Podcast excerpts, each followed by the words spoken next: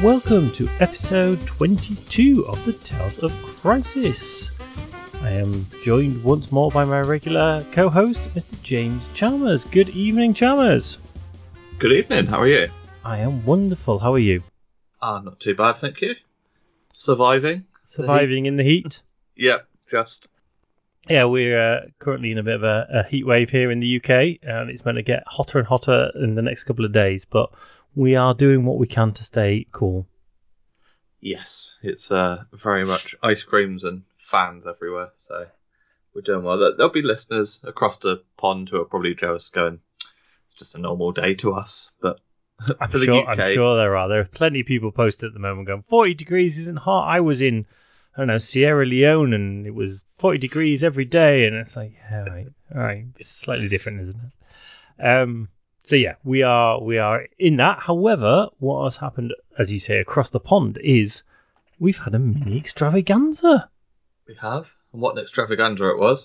Indeed. So we are. This episode is going to be the second part of uh, the previous weekend where we went to Element Games. And for those that listened to the episode 21, that's where we went through what we did on the Saturday for the teams event.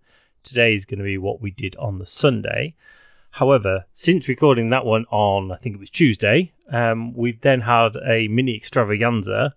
This was the delayed extravaganza, which they had to delay because I think some of the people they had planned had COVID. So Yes. they they leaked. Well, they showed us some of the stuff that they were previously going to show, and then they've obviously held some other stuff back, and they've showed us that this time around. Now, I don't know whether they've showed us more stuff than they ever intended, or whether or not the mini extravaganza was going to be even more jam packed. But we've had we've seen a lot, haven't we? Yeah. What's caught your eye the most? Sentinels. that was a very quick answer, wasn't it? Let's, be- let's be honest. The moment they were shown, it's like, yeah, uh, uh, just just give them to me now. Um, yeah, a playable Sentinel faction led by Cassandra Nova sounds amazing. Is he going to Um, be led by her? I know uh, she's well, in no, it, but sorry, I thought she's- Yeah, she's Yeah. in it. So you've got the Sentinel Prime that's going to be the leader, and then you've got the trying to think what they're called Sentinel Mark fours or whatever, Four, yeah, Mark Mark, four. Four Sentinels. which are going to be the kind of like uh, the extra guys in there. So Yep. looks like they they actually revealed. So they did a little trailer that kind of had them kind of silhouetted out.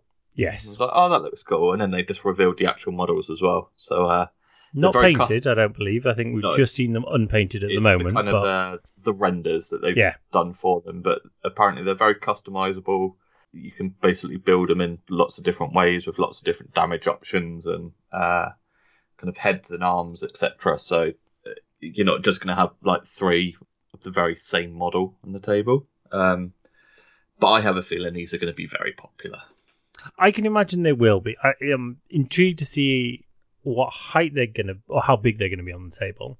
Yes. and also how they're going to play because you I know Black Order get away with three models so having low model count probably isn't going to be the end of the world um but at the same time it's going to be interesting to see how powerful they are and and what Yeah. what can you even fit in at 20 can you fit everybody in at 20 you know there's there's you're going to have to splash in quite a bit in order to give you the flex I assume the Mark IVs are going to be a set threat value. I assume the Prime is going to be a set value, and then you're going to have to use quite a bit of splash to to make the the other threats work for you. Yeah, yeah, definitely. Um, but no, I I really like them. I, I they've been rumored for ages, like even early last year.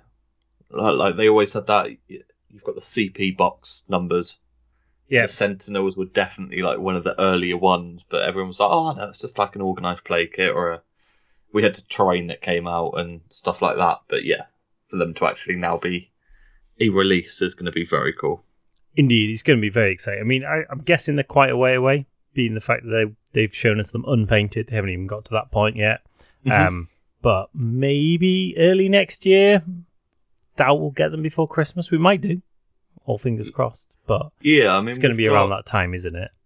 Yeah, I mean next month is Malekith. The month after in September is uh, Baron von Strucker, Captain America, Human Torch. We know we, we know per quarter, don't we? I don't think we know quite which month it's all going to be. I haven't seen that yet, but Uh, I think a few of the websites have got them on now. The release I, I rarely trust those release dates. they, they're very rarely right. subject to change. Yeah. Uh, but yeah, it, it's. I think they'll probably be beginning of next year. I would be surprised if they came out this side of the year. Um, I have a feeling like they've revealed Blob and Pyro as well, the Brotherhood. So I wonder whether there'll be a kind of dual release for that month of having those for Brotherhood and then the Sentinels as uh, like an extra release for that, kind of Yeah. tie it all in. No. Um, could no, could no. well be. there was a lot and lot of reveals, lots of character card reveals as well, which was cool. Yeah. So I'll quickly go through what's been revealed, and then we'll we'll pick up on a few. We're not going to go through everything in detail because one, it's still quite fresh, and two, it's going to be a bumper show if we try and do everything at once. Yeah. So a couple of things they mentioned that X Men and Brotherhood are getting new affiliation boxes. So similar to how Black Order's got all four characters and Asgard's got all four characters that were released early in a single box you can now do the same with um, X Men and Brotherhood. Again, not sure whether it might make sense for them to come at the same time as the Sentinels. So I'm not Mhm. sure when they're coming, but that was mentioned quite early.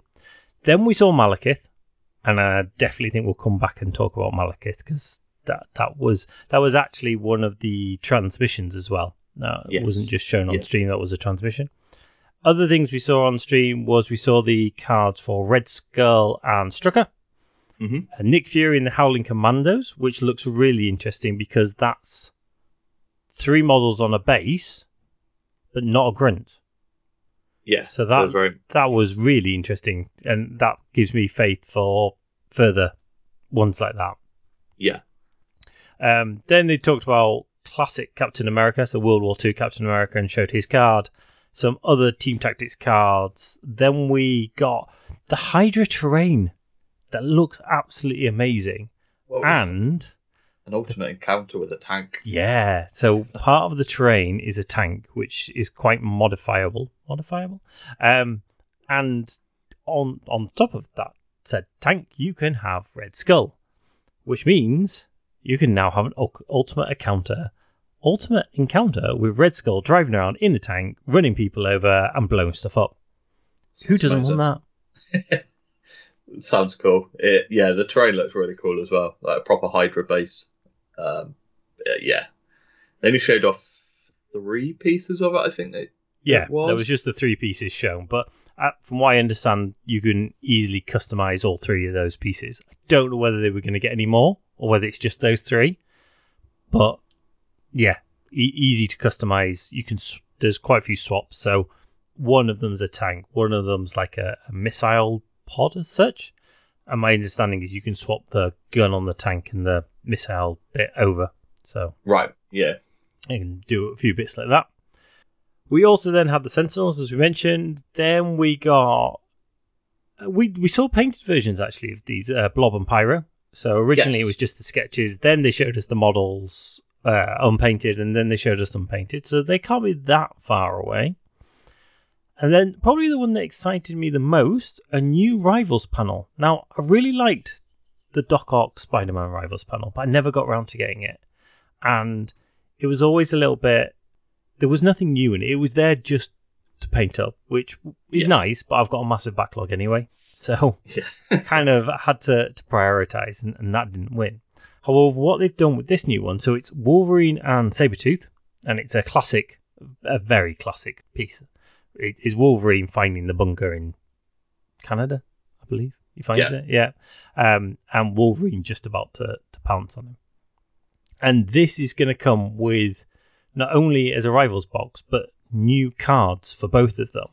And they're not redone cards. I've seen a couple of people saying they've they've reworked the existing ones. It's not. These are two totally different character timelines. So you're going to get a Wolverine before X Men, before he meets the X Men, and Sabretooth before he joins the Brotherhood. So it'd be interesting to see where they go. I saw somebody mentioning it could be Weapon X affiliation, Mhm. Yeah. which would be awesome. Get a different um, Deadpool as well. That'd be cool. Um, and then they, they mentioned a couple of teasers near the end around that uh, Hulk and MODOK are getting new versions. And then they, they threw a couple more at the end of more, more Web Warriors, more Asgard, lots more mutants, and more spider foes. So we, we're kind of left hanging. That was at the end of the second day, I think it was. Yes. Yeah. And then today we've had more. So we've seen the card for Zola. hmm Uh, we've seen some more tactics cards, and we've seen the Hydrotroopers. Yep. Um, um, I think that was it. Oh no, and then we did see Nick Fury and the Howling Commandos. Yes. Yeah. We saw his, his card as well. That was, I believe, it. Quickly looking through all the social medias. Um, can't see any others.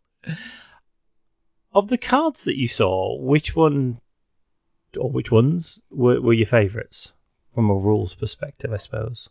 I like um I like Baron von Strucker. Uh, Baron Strucker. Um his is quite fun. Like the fact that he's a new Hydra leader as well as Red Skull. Like Yeah. it's quite nice that you've got two releases coming out at the same time and they're both like the leadership for that affiliation. Um I think he's quite not I think you can build a list around him because of his um the ability of being able to transfer special conditions across. Um, there could definitely be a list in there when you start adding in things like uh, Crystal, who can stop you taking powers off, and uh, Scarlet Witch, who can stop you taking powers off, and uh, Mordo as well, who can trans. Is it Mordo who can transfer to Yes. everyone within Yeah, Everybody two? within two gets whatever So- that person's got. Yeah. it could be very tricksy. Um, yeah, I, I think out of him and probably uh, Zola as well. Zola seems um, a very cool. Reminds me a little bit of Shuri, if that makes sense, in regards to like the re-rolls within four. But there's also a downside with like the bleed special conditions. But like I said, it's it's a kind of you can gain the bleed and then you can also then pass it off. So yeah, I mean those two definitely stood out. Yeah. No, absolutely. Nick Fury, I'm not too sure on. Like, like we said, he's kind of it's him and two kind of grunts essentially. But there's nothing on his card that makes me go, yeah. Like, Yeah, I suppose he's only a three threat. So I think that's the first thing. He's three Yeah. threat, and it's him, Dum Dum, and Gabriel Jones. And yeah, I mean, it, it's not bad. You read through it, there's a place in there. I think the key one was Got Your Back, because then you've got him and Bucky Barnes both Yes. in Shield, both with Got Your Back. So every time you daze or KO somebody, if both of them have got power and in range, then you know they're, they're firing off. His attack is only in range four, whereas I believe Bucky's is range five that you can Yeah. got your back on. So maybe not as close. And do you really want two three threats out of the back? Probably not. But even if you get them in the mix, it's going to cover quite a big distance. So yeah, it could be interesting to see how that pans out every time you lose somebody. All of a sudden, you or every time you daze or KO somebody, potentially getting a yeah you're nine. getting that, and Shield uh, affiliation ability gives them something as well. So Yeah. if they're behind, they're going to get an extra victory point. If they're ahead, they get to move somebody, I believe. Uh, I can never remember what the one is ahead. Yeah, I know what you mean. Yeah. Uh, yeah, So every time you daze or KO them, th- there's going to be a number of things that happen, which is going to make you start to think, "Oh, do I really want to do this?" It's going to be a bit like playing Sam Spam. You know, Yeah. every time you you daze or KO somebody, you, you've got to really think twice about doing it. So that that for me was the only interesting bit. The rest of it, I I was expecting more than a three threat, considering you've got three characters on there. But at the same time, I kind of get it because none of them are super powerful. yeah, yeah. They're all very straightforward. Um, yeah, Red Skull being a five threat, I was like, "Oh, I'm not too sure about him, but I, think he can be solid. I was a little bit like put off by his defense. I know he's got the Leviathan armor to add like three dice on, but he's got no way of changing that. If that makes sense. Yeah, Like, uh, he's four two two. Yeah. So you can potentially be a four two five or four five two, depending on which uh, field you want to choose for the Yeah. armor. So his armor's very similar. Well, it, it's a, bit, like, Visions. Visions, isn't it? Yeah, Yeah. that's what they were describing him as, having it very similar to the Visions. And it's, like you say, you, you pick. What he can't do is he can't change it midway what I through mean, the, ga- the stuff. So you're right. You kind of, but then you look at the board state, you look at what he's up against, and unless the specific characters that he's up against or that are going to get close to him that particular turn have got a variety of attacks, then he's generally going to be okay. Um, but he is going to come up against it at times where all of a sudden, yes, he's seven health, but only the two defense could quite quickly churn through that. Yes, yeah. But I mean, he's interesting. I'm definitely interested to see how he plays on the table. Um, he seems relatively decent. Um, I like that his blitz you can basically treat blank, so a bit like uh, Corvus Glaive. Yep. Your attack rolls, which is nice. Um, the take a damage to gain two power is.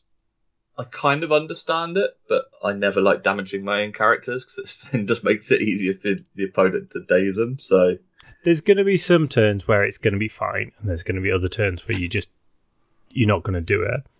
What it is going to do though is it's going to get you into that gamble state where you know you've got one character in front of you, and you want to do a blitz strike, and you're like, right, I'm going to gamble. I'm going to take the one damage, which probably then leaves me maybe on one health.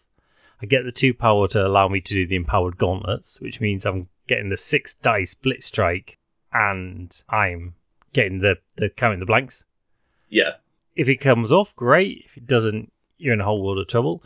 You only get the one power for the blitz strike, which is was gonna say like yeah, for a know. builder to only gain one power, like you want to be doing as Kneel before me, which is five power, nine dice. But yeah, you're gonna be struggling to get up to that five power without the all-consuming obsession. Yeah, exactly. Um, so it, it will be interesting to see how he plays. I've seen some like some of the tactic cards for Hydra look really cool and tricksy. Um, there's one which I misread to start off with, and I was like, "This is amazing!" And I actually reread it and went, "Oh no, maybe not." um, it's the one where you can spend I think ten power and he gets like an extra activation Yeah. turn. Um, I read it as everyone in Hydra did, and I was like, oh "That's god, that would be amazing. Yeah, but yeah, yeah. I mean, and again, this is a funny one where because he's only getting the one power for his builder. If you want to do this occult research, which as you say gives him the extra action, you're going to have to really go in deep on that, um, getting the power and taking the damage. yes, Yeah. because then you could potentially, assuming he takes no damage from anybody else, he can get to 10 at the end of his second activation, mm-hmm. yeah, which means he would Turn then be three. staggered in his third activation because it staggers him, yeah, which means it's turn four before he's actually getting that extra. yeah. So it, it's one of those ones that on the face of it looks amazing, but actually, I don't think you're going to see that often. yeah, when you look at it, you're just like, ah, okay. Yeah, because it's Red Skull that has to pay it as well, so it's not Yeah. even like all of Hydra can. I, I, I think if it was all of Hydra, you'd see it played quite a lot. But Yeah, because then you could quite quickly get it, but yeah, Yeah, Um, and it is a Hydra card as well, so you can't do it if you're going to go, you know, take him out of affiliation to get the power on him Yeah. straight away. And if your it's like all opponent sees he's got it, they're probably not going to target him that much. exactly, yeah, just let him go do what he wants and yeah, just crack on. But Yeah. no, there are there are some fun Hydra cards in there that I think you will see play, in play. Yeah. Uh, the one that lets you treat an opponent as on your side for scoring. It's like betrayal, whatever it's called, where you can. Um, I still think it's something high, like a six power or something, or eight power. But basically, you can treat a character that, that in uh, the cleanup phase as being yours. When Yeah, it it's eight power. And during the cleanup power, yeah. phase, an allied ca- an allied Hydra character may spend up to eight. Choose an enemy character within two that is contesting a secure objective. So it's only secures, and they Yeah. basically count as securing for you. Yeah, absolutely. Um, There, there's some really interesting ones in there. Um, not going to go through them all.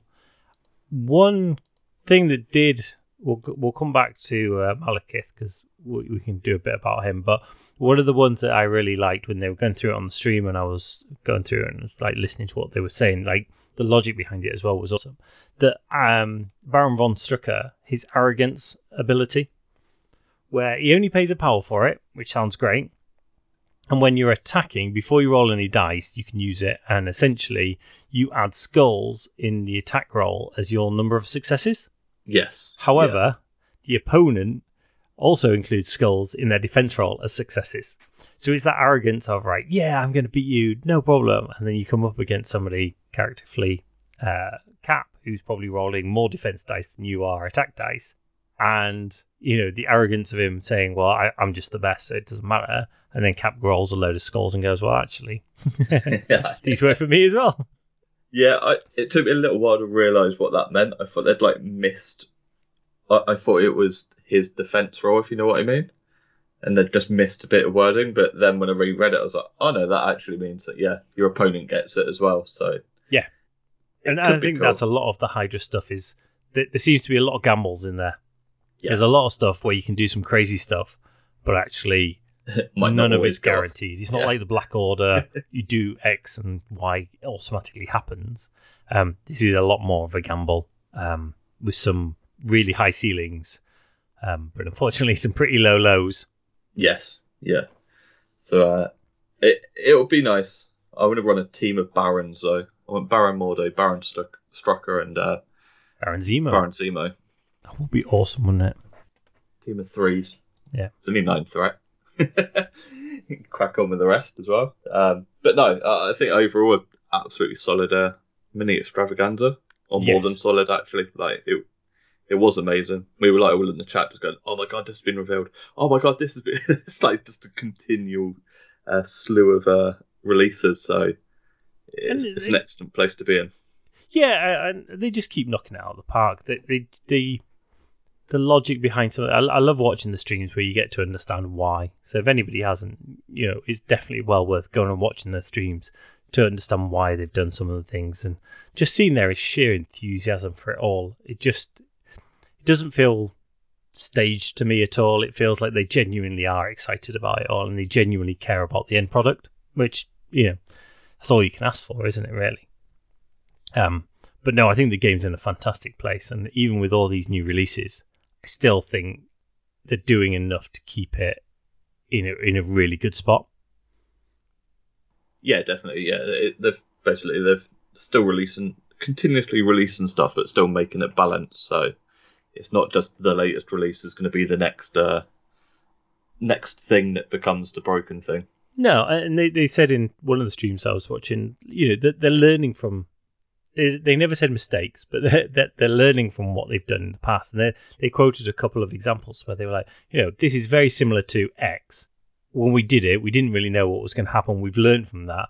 Um, the panel uh, rivals panel that that was another example where they said, you know, when we released Spider Man and Doc Ock, we didn't know what was going to happen, so we, we took what we learned from that and we've done this instead. And it just shows that they're not.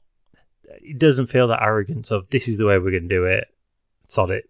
You have to buy into it, or Yeah. else. Um, that they're clearly learning and changing and tweaking things as they go, which is all you can ask for. They're never going to get it right first time with everything. It's too much to ask. It's too difficult. But that they're clearly learning and clearly trying to change things. Yeah, definitely. So, So time to be alive. Indeed. We'll just finish off on Malekith because this was actually revealed before the extravaganza in the transmissions, as I said. Thursday, I think it was. Yeah. Yeah. Um, and we knew he was going to be a big boy. we knew the model was going to be big, and we've now seen the model next to uh, Baron Zemo, and uh, it's huge. And I've heard a few people say they're going to try and magnetize the wings. I think that's Yep. a good idea, so that when you're actually in game play and you're next to a massive size five building and you want to get right next to it in order to get a secure or something like that, you can just pop your wings off and uh, you can fit nicely in there. Yeah, I think it's the first model that is overhanging the base. They've they've done well with all the like uh, releases up to now, where you kind of do have this cylindrical it's on the base and it's not kind of getting in the way of gameplay. Yeah, there's a Um, few. I mean, like my Thor, his cloak always seems to get in the way, but you, you can twist them round. So it's always Yeah. just on one part of it. I think the problem with this is it's on both sides and it's at the front by the looks of it. yeah, yeah. So uh, no, I mean it does look like a Beastie Boy, but they said on the stream that they wanted to make it the biggest like model they did. They had to kind of do it justice. Yeah. He falls across the board, so pretty solid defense. He is 10 on uh, his front side, 8 on his backside. So health wise, 18. Pretty solid. Not bad. seven threat. The first seventh threat. They did hint that he wasn't going to be the only seven threat on the stream as well. He said he's the first one we've done, isn't he? As if to say, yes, there are more There's coming. more coming.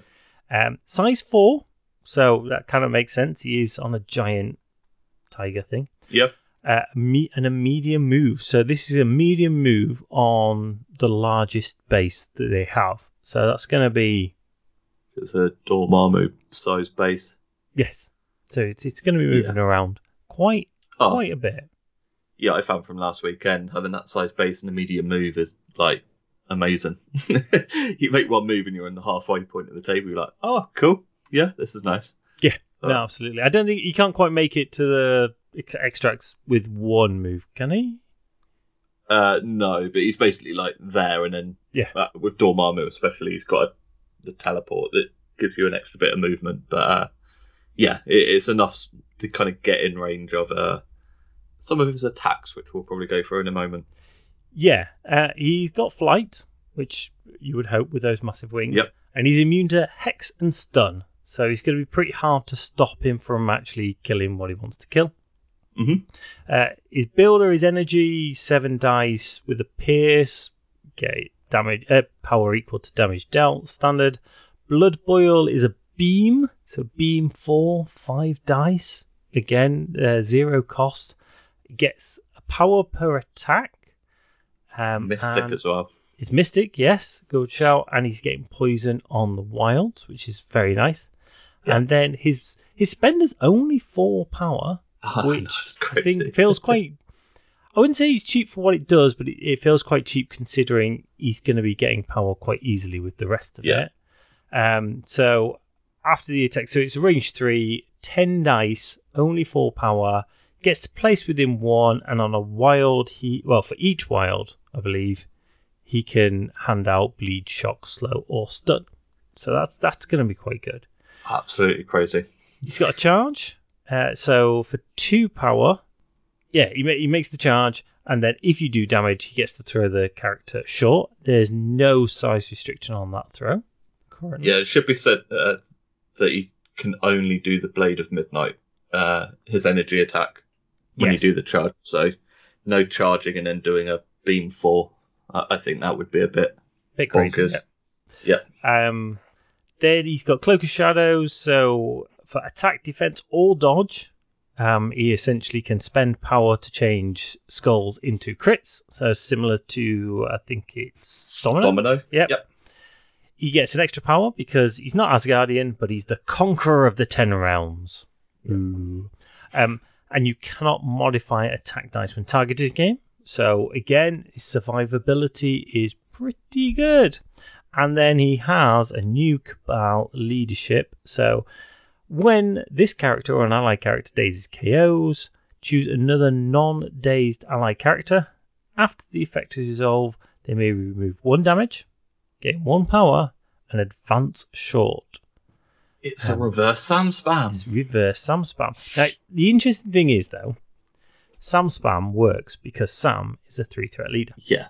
That's what I mean. It's a reverse Sam spam. You've got a seven threat with Y- You've now got a seven threat leader, but it's on the damage they do. So if you're Yeah. getting, I suppose it, you're still benefiting more the more days of KOs you do.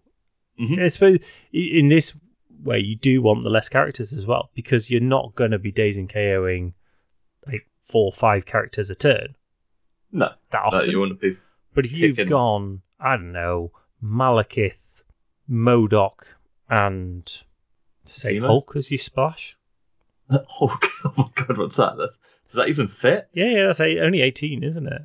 Uh, 11. Yeah, it is 18. Run those three. All you need to do is do three dazes and three KO, three dazes or KOs per turn, and all three of them are gaining from this. yeah. And being able all three of those to be able to move advance short for free, gaining the power and taking the damage off is nice. But I think it's that advance. You know, being able to, to have big chunky models that have got some Getting clear table. Yeah. uh, issues with movement and just stick them in here and they just yeah you're away aren't you? Because Malekith's gonna do some damage. Let's be honest. If Malekith just goes around bullying people picking on two and three threats you might think that's a waste but actually that's gonna allow the rest of your team to do whatever they want as well.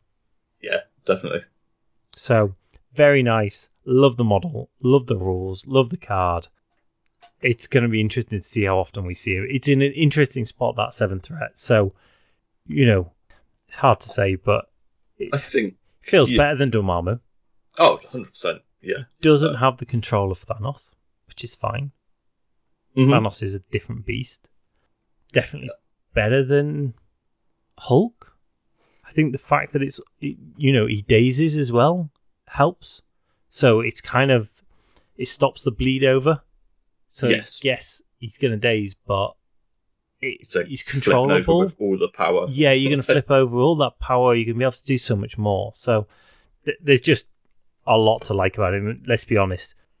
I- I'm just thinking with that charge, if you can get somebody to get an early daze on somebody and leave Malekith till nearer the end, if he can get that short, cheap, short advance from the affiliation, Yeah. then he's going to be getting to that middle point, maybe with the charge because he's starting on two power.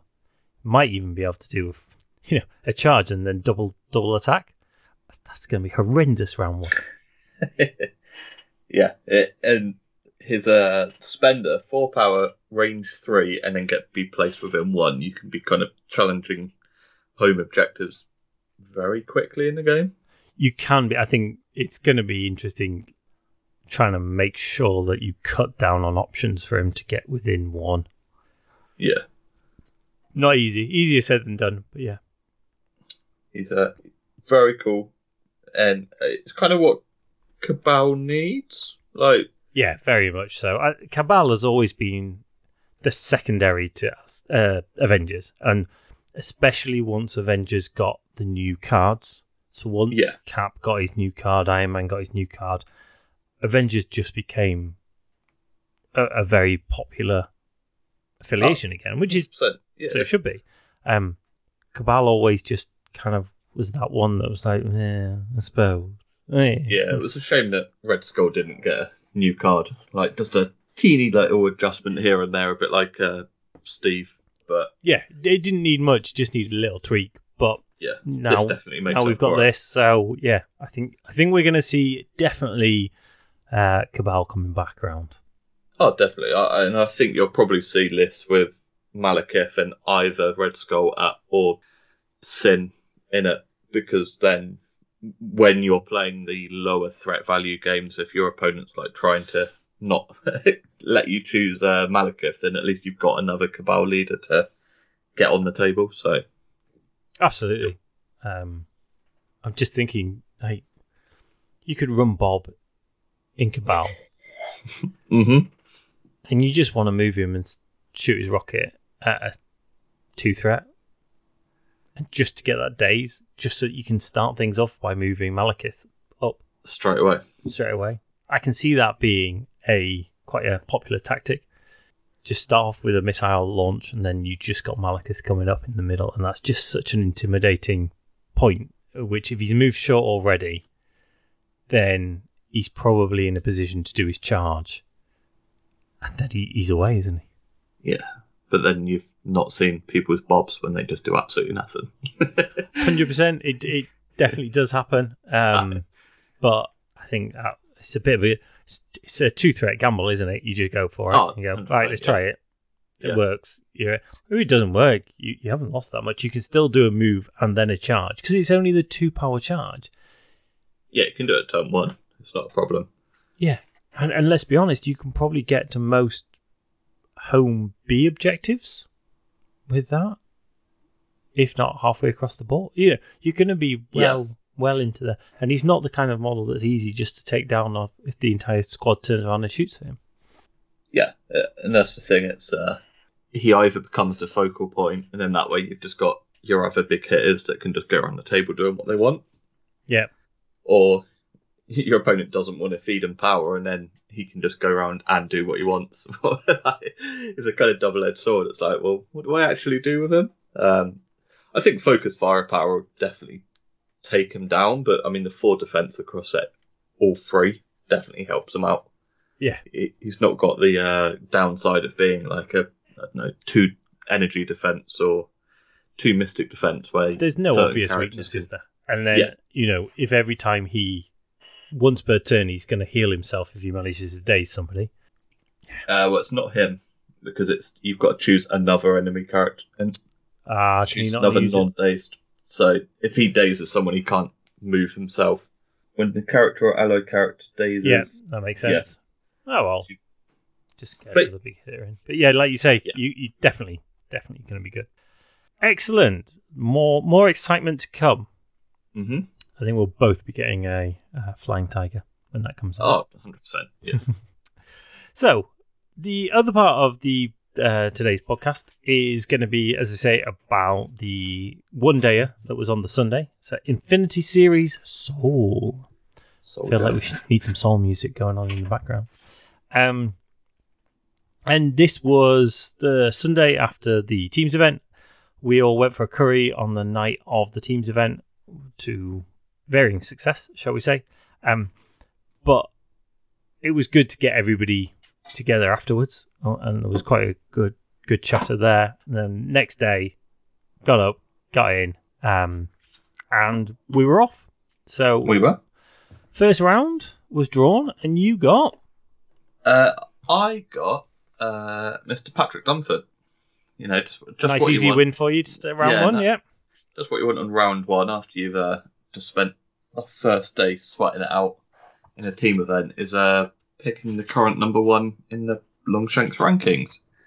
Uh, so yeah, so I went with Dark Dimension. I can't remember if I talked about this in the previous episode or the lead up to it. I can't remember what we did, but um, we, we mentioned a bit, but I don't think you went through your roster. yeah, so my roster, I basically wanted something that was a bit fun, just a bit different, push around the table. I didn't really kind of mind what happened on that Sunday because the team event was the main thing.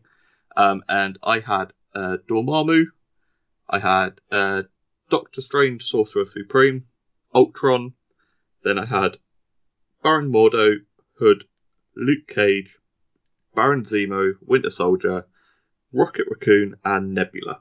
So a very hitty, fighty team. Just basically I just wanted to go and play a bit of attrition and roll some dice, really. So yeah, I, I played Pat Dunford uh, round one, which was nice because I've never really met him or played against him, so it was nice to kind of have a bit of a chat and whatnot. Um, he had Guardians of the Galaxy. Um, so I won priority, and we ended up playing Alien Ship and Gamma and he had choice of priority, and I was like, well, he's he's got Guardians, he's obviously going to choose 15 with Gamma, um, and with me being Dark Dimension, it limits me massively.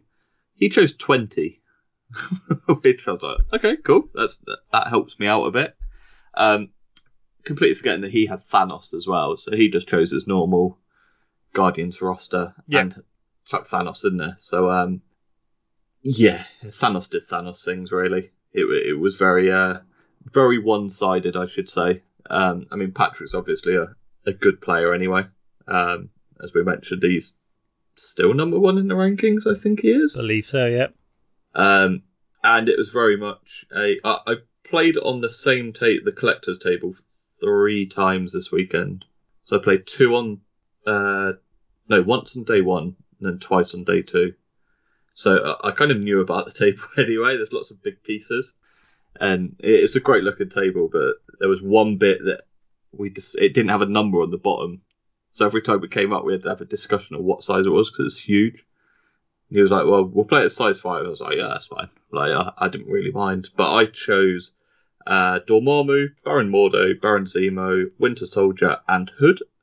And he had uh, Star Lord, Groot, Rocket, Gamora, and Thanos. I think that was it. That was his 20. Um, it was not too bad. Baron Zemo found the um, power core like turn one, which was okay, and then Thanos just basically pulled him in and killed him over two turns, which uh, didn't really help.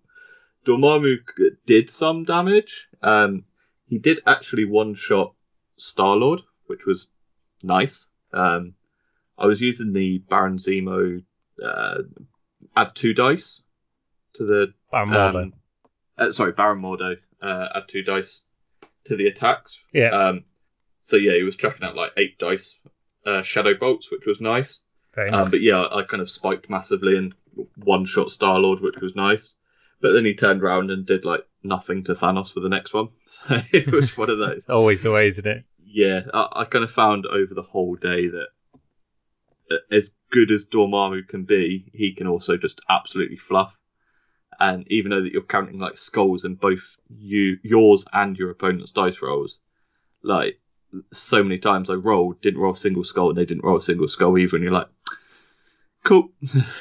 It just didn't really work. So yeah, but like I said, Thanos kind of did Thanos things and just basically controlled Dormammu, uh, him about all over the place.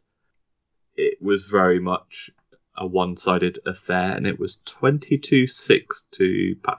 So, um, yeah, it, it, it was a it was a good game. I did get off the what was it, incantation of obliteration, which was um like the last attack. Yeah. I did it into Star Lord. I was like, right, okay, I'll do that, and if I roll the perfect, like you need a crit, a skull, a shield, and a hit. I think it is, or is it a wild? A hit, I think it is.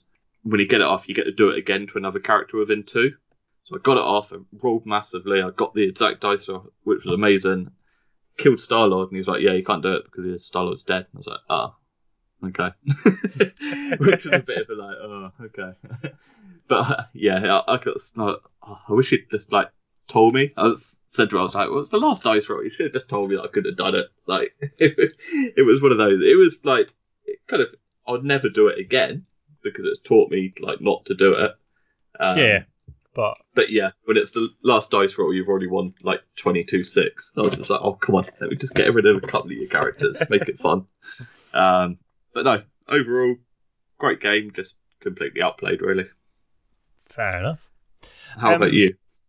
So I took uh, Asgard again, but this time I was able to take the new Scourge and Heimdall. So what happened was I 3D printed a Heimdall because I knew Scourge and Heimdall wouldn't be out in time. I then ordered through Element to get the boxes delivered there so I could pick them up on the Friday night. Mm, Then I've got the cards. Uh, happy days. What happened was, for whatever reason, the orders all got delayed. So unfortunately, Element didn't have them. Thankfully, I spoke to our good friend Mr. Alan Gibb the night or two nights before, and he, he was saying, "Was I taking them?" I said, "Oh yeah." Told him the plan, and then I told him, "Oh, it's all gone wrong." Um, and he already had them, and he had them painted up, so he brought them down with him. Now I didn't realise they were painted up, so when we got to the Sunday morning, I went across and said, "Oh, have you got Heimdall so I can borrow him?" So I, I needed the card, um, and I wanted to have the official model there in case somebody refused to play the 3D printed one because that's Yeah. yeah, what we always do. And he said, "Oh, do you not want both?" And I said, "Well, I don't have a painted up version of um, Scourge, so no, I, I no point me taking Scourge because I wanted a full painted roster." Um, you know, he was like, "Oh no, they're both painted." So I was like, "Oh, okay, right, yeah, why not? I mean, what's there to lose?" Turns out Scourge is pretty good, and yeah, by by the end, I was very very uh, thankful to Alan to um, have lent me sketch because he, he was brilliant. Talking of Alan, round one, as is often the way, I was drawn against Alan, which was pretty comical considering one, I was borrowing his models, but two, it, it's just one of those things. He's Yeah, always seems to get 62 drawn people. 60 odd people, and yeah. Thankfully, two of the Italians that had travelled across were also drawn next to each other, or drawn against each other. And Tony was coming around looking for people who were playing people that regularly played. And, you know, we were like, yeah, yeah, absolutely. We we're happy to swap. It's like, you sure you don't mind? I was like, no, no, because I don't really want to play Alan again because I've played him a million times. In the nicest way possible. Yeah. Yeah, exactly. so I managed to play Alan, uh, avoid Alan. Um, but my, my roster's on Longshanks, but I'll quickly go through. So it's basically it's all the Asgardians apart from Hela. Then we've got Winter Soldier, Wong, and Mister Sinister.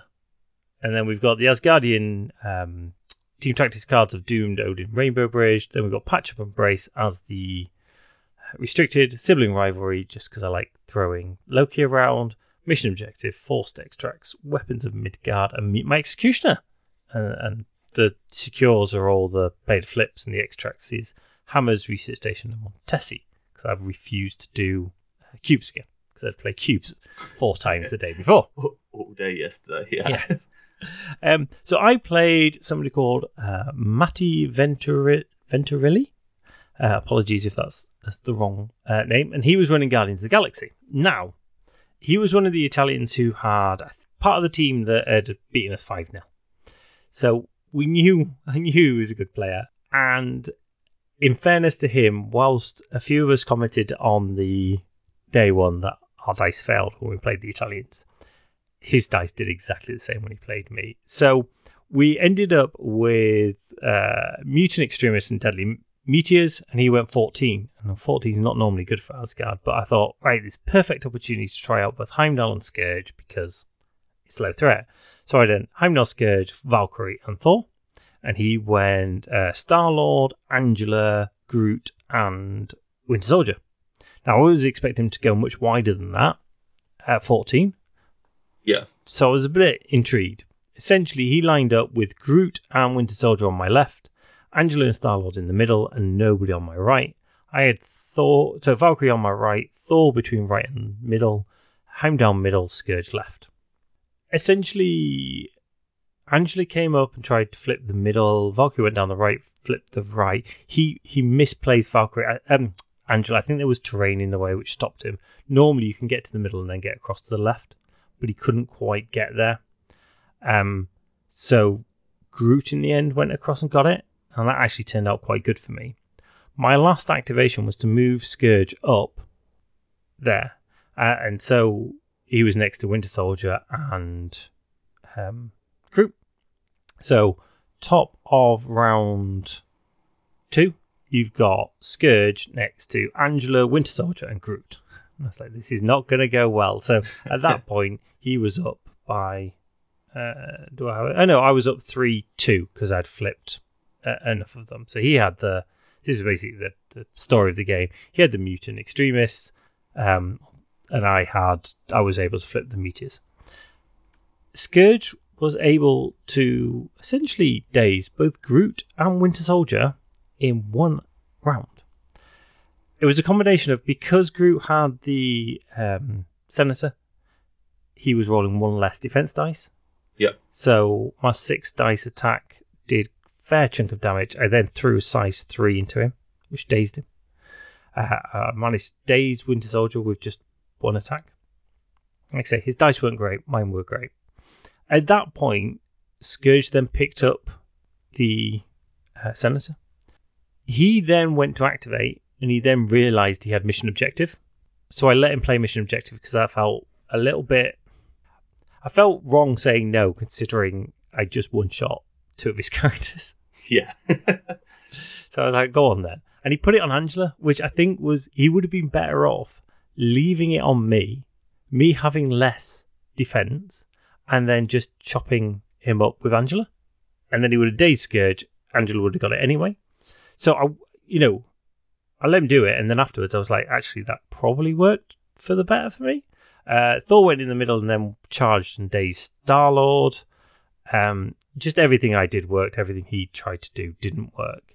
He then took Angela off into the corner with the senator, which I wasn't convinced was the right idea. Um, I then managed to basically clear up and, and get rid of the rest of them. I was always one point ahead because I was able to flip, and he took the Senator away, and then we just got to the point where he was like, "We might as well call it there," and we called it, and he worked out as eighteen eight. Um, because essentially Angela was going to go in the corner. I wasn't going to bother with Angela. I was just going to sit and score the the meteors. Yeah.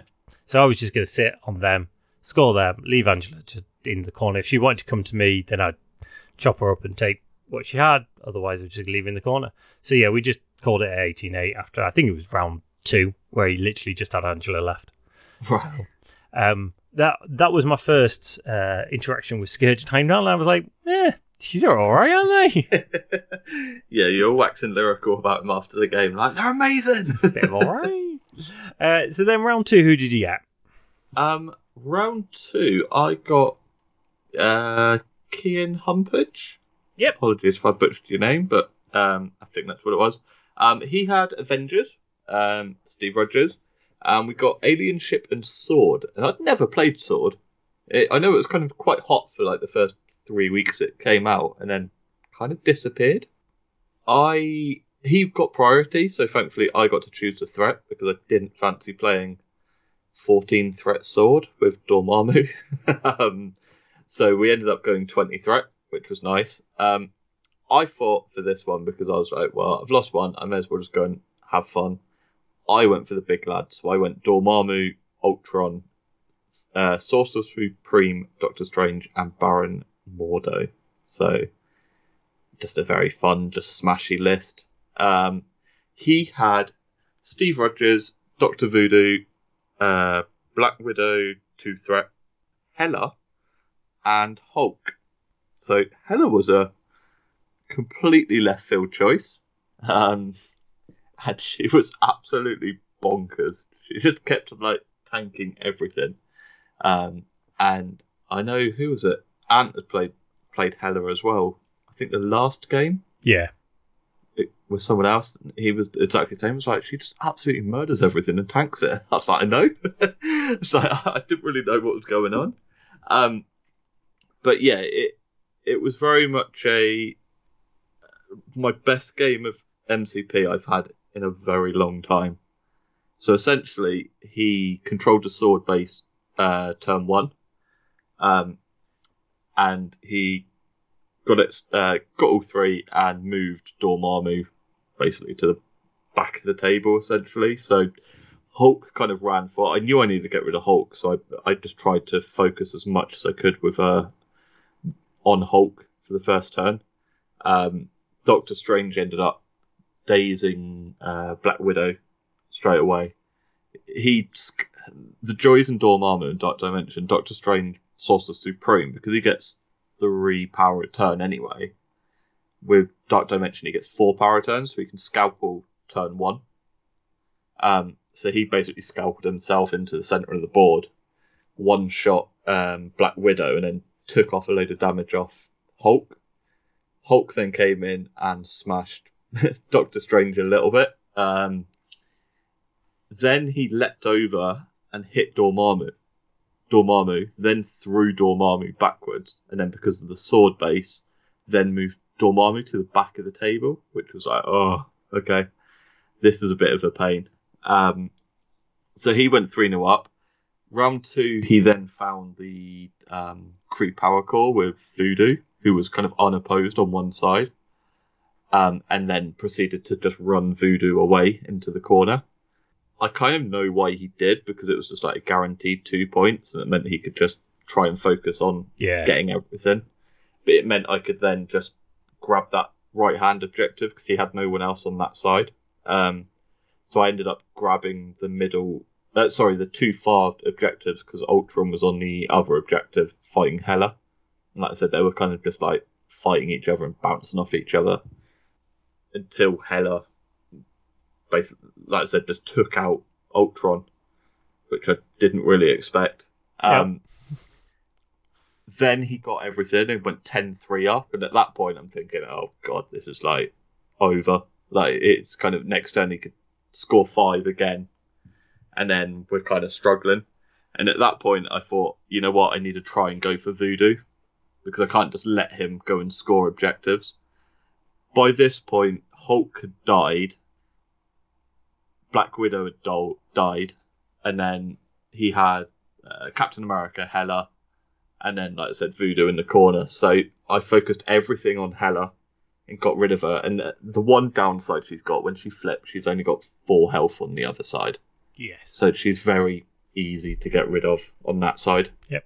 Um, so Dormammu kind of went over, got rid of Hela, and then I played a very last ditch scalpel with Strange, went across the table, and then because he's got a range five um, attack, the um, daggers, I did that into Voodoo and actually dazed him.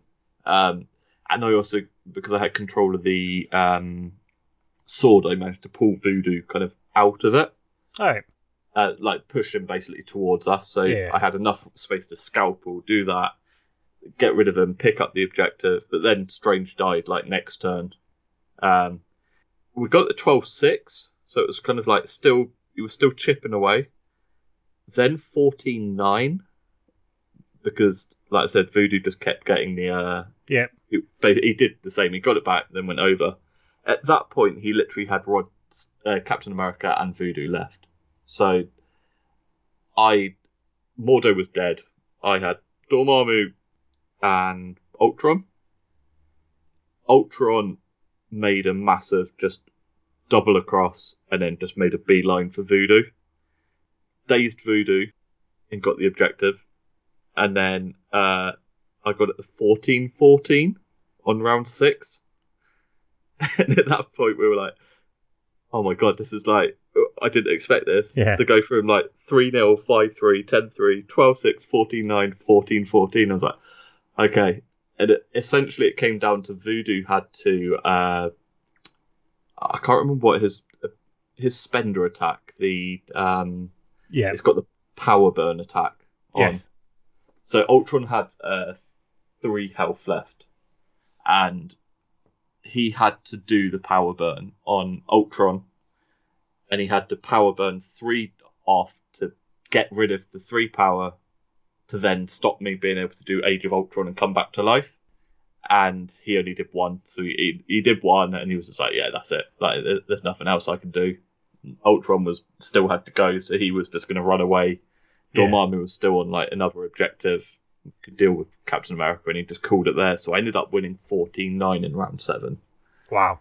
But it was like I say, it Sounds was an one of absolutely awesome game. it, it was amazing. It was just one of them. I was almost going to call it when it was 10-3 because I was just like, there's nothing I can do here. It's like Voodoo's all the way in the corner there. Like I'm still trying to fight here, and I was like, you know what? I may as well just try this and see what happens. And it just somehow, I don't know how, somehow just worked. I was oh my god, like it, it's so good. It just made me like properly. I mean, I love the game, but it made me fall in love with the game even more. Just shows you like it's not a full gone conclusion all No. the time. No, you can you can definitely pull it back in in a lot of games. Yeah. Um. So yeah, it, it was like I said, one of my best games of MCP I've had. It was an amazing opponent as well. Um, we had a good laugh all the way through it. Like there were so many things that just happened. We were like, "Oh my god, that's amazing!" like, there were a few bits where we were just like, "Oh, okay, that's happened as well." Uh, Like it's a Hela, like it- we just were just laughing at one point because it just didn't matter what I did against her. She just seemed to kind of just stand there and went, "Nah, you're all right." then, uh, yeah, Ultron. That was, I think that's the first time I've used a new Ultron card Right. um, because he got a bit of a buff. He got like a bit of a tweak, and that was the thing he was finding because Hela against Ultron, because it's mystic attacks. Ultron for every wild counts as two successes in his defense, right. and it seemed to be every attack that Hela was going into Ultron, I was rolling like three or four uh, wilds. So I was getting like So you you could block that, and then she could block what you were doing. she Yeah. was blocking it, and we were just basically bouncing against each other. And then, like I said, a couple of times it just we just didn't roll any defense dice, and then both of them just died, and we were like, oh, okay, they are human after all. So, um, no, it, really good game. I think he played it like the right way, and having Hulk as well is just such an annoyance because you have to get rid of him. Um, the only bonus I had was because I had Dormammu and he's got his Shadow Bolt with energy. It meant I could kind of focus quite easily on Hulk. Um, I mean, it, I say easily. I mean, it still took a good couple of rounds to get rid of him uh, from most of the team, but because you've got a uh, Strange with the daggers that can change it into either physical energy or mystic, and then you've got a uh, Dormammu that can do the energy. It means that like yeah, a few focused attacks on him, and he he does die quite nicely. Um, I found Patch Up throughout the day quite a good card in Dark Dimension. I mean, yeah, it's good. It's good anyway because it's uh, um, the only healing one really in the game at the minute. But yeah, with Dark Dimension, because you don't want a lot of your characters to have a lot of power in the power phase, it, it's a nice little spender to be able to do kind of late in the turn. Just get rid of that excess power and kind of uh, heal up Dormammu, for example. Like there's a few times when the car- like opponents thought, "Oh right, okay, I've only got two health left," and then suddenly you've like healed five against them, and he's almost back to fighting fit. So um, so yeah, I got the win, and it was a uh, 1914 in the end. So congratulations! Sounds like like I say, sounds like a great game, and well, it's what you want, isn't it? Really? Yeah. Oh, definitely. Yeah. It's um, yeah, it, it's exactly what I wanted after the first round. It was just like, yeah, this is a nice one. It's like a bit of a laugh, and we're both like just yeah pushing big models around the table. So always good. How about you for uh, round two? So round two, I played John Latham, who I've never played before. Um, he was in the team, I believe, that won it uh, the day before. So mm-hmm. we'd been played against the one of the players from the Italian team. Now I'm playing one of the players from the overall winners. Um, and he was running Avengers. So we ended up with Research Station and Portals. We ended up at 18 threat. I think John had priority, uh, so I went with 18. And he had Hulk, She Hulk, Cap Steve Rogers, and Okoye. So I got to play uh, Thor, Loki, um, Scourge, Heimdall, and Valkyrie. Valkyrie went up my left, Thor went up my right, the rest kind of went in the middle. Heimdall was there to, to hand out some rerolls, which I think he needed to do turn one to flip one of the portals. And essentially, I went and flipped the three portals. He threw Hulk and uh, Steve Rogers into the middle to get the researcher, and he flipped his back portal. So we're three all end of round one. Fine, not a problem. Um, then Hulk came forward and smashed up uh, Loki and Scourge. It was a, he played it really well. It was really interesting. Essentially, what he was doing was he had Cap, Hulk, and She Hulk in a little triangle and kept them all within bodyguard range. And essentially, he was then picking because Cap reduces it by one. It meant it really easy to do bodyguard. He was then just picking who he wanted to take what attack on what. Anything with a throw, so any of Thor's attacks just went on She-Hulk because she had aggressive, so she just came back. Then he would take someone cap. Then he would actually leave Hulk to take some, and it meant that I couldn't focus down on any of them because he was constantly moving it around. So you could never really focus anybody down. It turned out okay. I managed to get three on the researcher turn two, so I managed to get the researcher turn two, which kind of helped. Uh, She-Hulk went and flipped the right portal so I had two portals, he had two portals, but I had the researcher, so managed to go what seven five up. Then it just became a big scrum in the middle. Loki went in and I threw Loki into She-Hulk, so she staggered. I think I managed to throw Hulk away because he, he then ended up out of position. Um, but Okoye came in and flipped my back portal. Valkyrie was just uh, threw herself into the middle the portals on either side and his back one just then became almost ignored as we kind of had a massive scrum in the middle as such. We then went to eight all because he managed to, I think we drew the researcher, but he managed to flip the other portals, as I say. And that was round three. Round four, essentially, what it came down to was um, when all was said and done, I think, did Loki die? Yeah, Loki died in the end. He was just causing chaos with his uh, bubble, etc. Thor needed to flip the right portal. Um, it was a draw. I think we were 11 all. And if Thor flips the right portal, then I won because we were running out of time. We didn't have enough time for another round. If he doesn't, then it go, you know, it's it's a draw and we'd have to work out from there. Thankfully, on four dice, he did it. Heimdall was close enough, but he didn't have enough power. I was like, ah, oh, I can't even re-roll. Um, but yeah, thankfully on four dice he did it, and you know, it should be more or less. It's never a guarantee, is it? But you should be Yeah. a lot more confident. And I was like, yes, it's four dice, but I, I can so easily see this going wrong. um, so yeah, I, I dazed Steve Rogers by that point and Okoye, but all, both the Hulks were were still healthy. She Hulk was near the end, but the other Hulk was still doing all right. Had it gone another round, I was probably struggling. Um, I think Scourge had died as well. Thor was on his last legs. He, he hadn't flipped yet, but he was he only had one or two health left. Uh, Yeah. Heimdall and Valkyrie were both healthy and not taking much, so it, it could have been interesting, you know. Um, but I think he probably because Cap's so difficult to fully kill, and Okoye is not exactly easy. It, it was it was a point where had it had I not flipped it or had we had more time, I was probably struggling a little bit. But I managed Yeah. to do enough t- to take the win 12-10 in the end. So really Absolutely good not. game. John's a great player. Knew exactly what he was doing with all his bodyguards, etc. And like I say, just meant you couldn't really focus anybody down. It turned into a scrum in the middle where I couldn't really afford to send everybody out to get portals. And you know, again, had it been different time wise, Thor probably wouldn't have gone out and done that portal. We would have stayed a draw, but he probably would have then just tried to do some more throwing or something like that, take more damage off one of the Hulks. Um, yeah. But yeah, it was a really, really close game. Again, Scourge was awesome. Heimdall was really useful, teleporting people around, giving out rerolls. Um, and Thor just feels that little bit more secure when you've got a couple of rerolls on him. It's what I think we've said in multiple episodes. Like, yeah, he just needs that reroll, doesn't he? yeah, and Heimdall's definitely the uh, the one to do it. I, I thought that Heimdall was a four until we were on the car journey back, and you were like, no, he's a three. I was like, oh, he's amazing. Like, Yeah, no, he's a solid, he's a solid, solid three. yeah. So who did you get for your round three?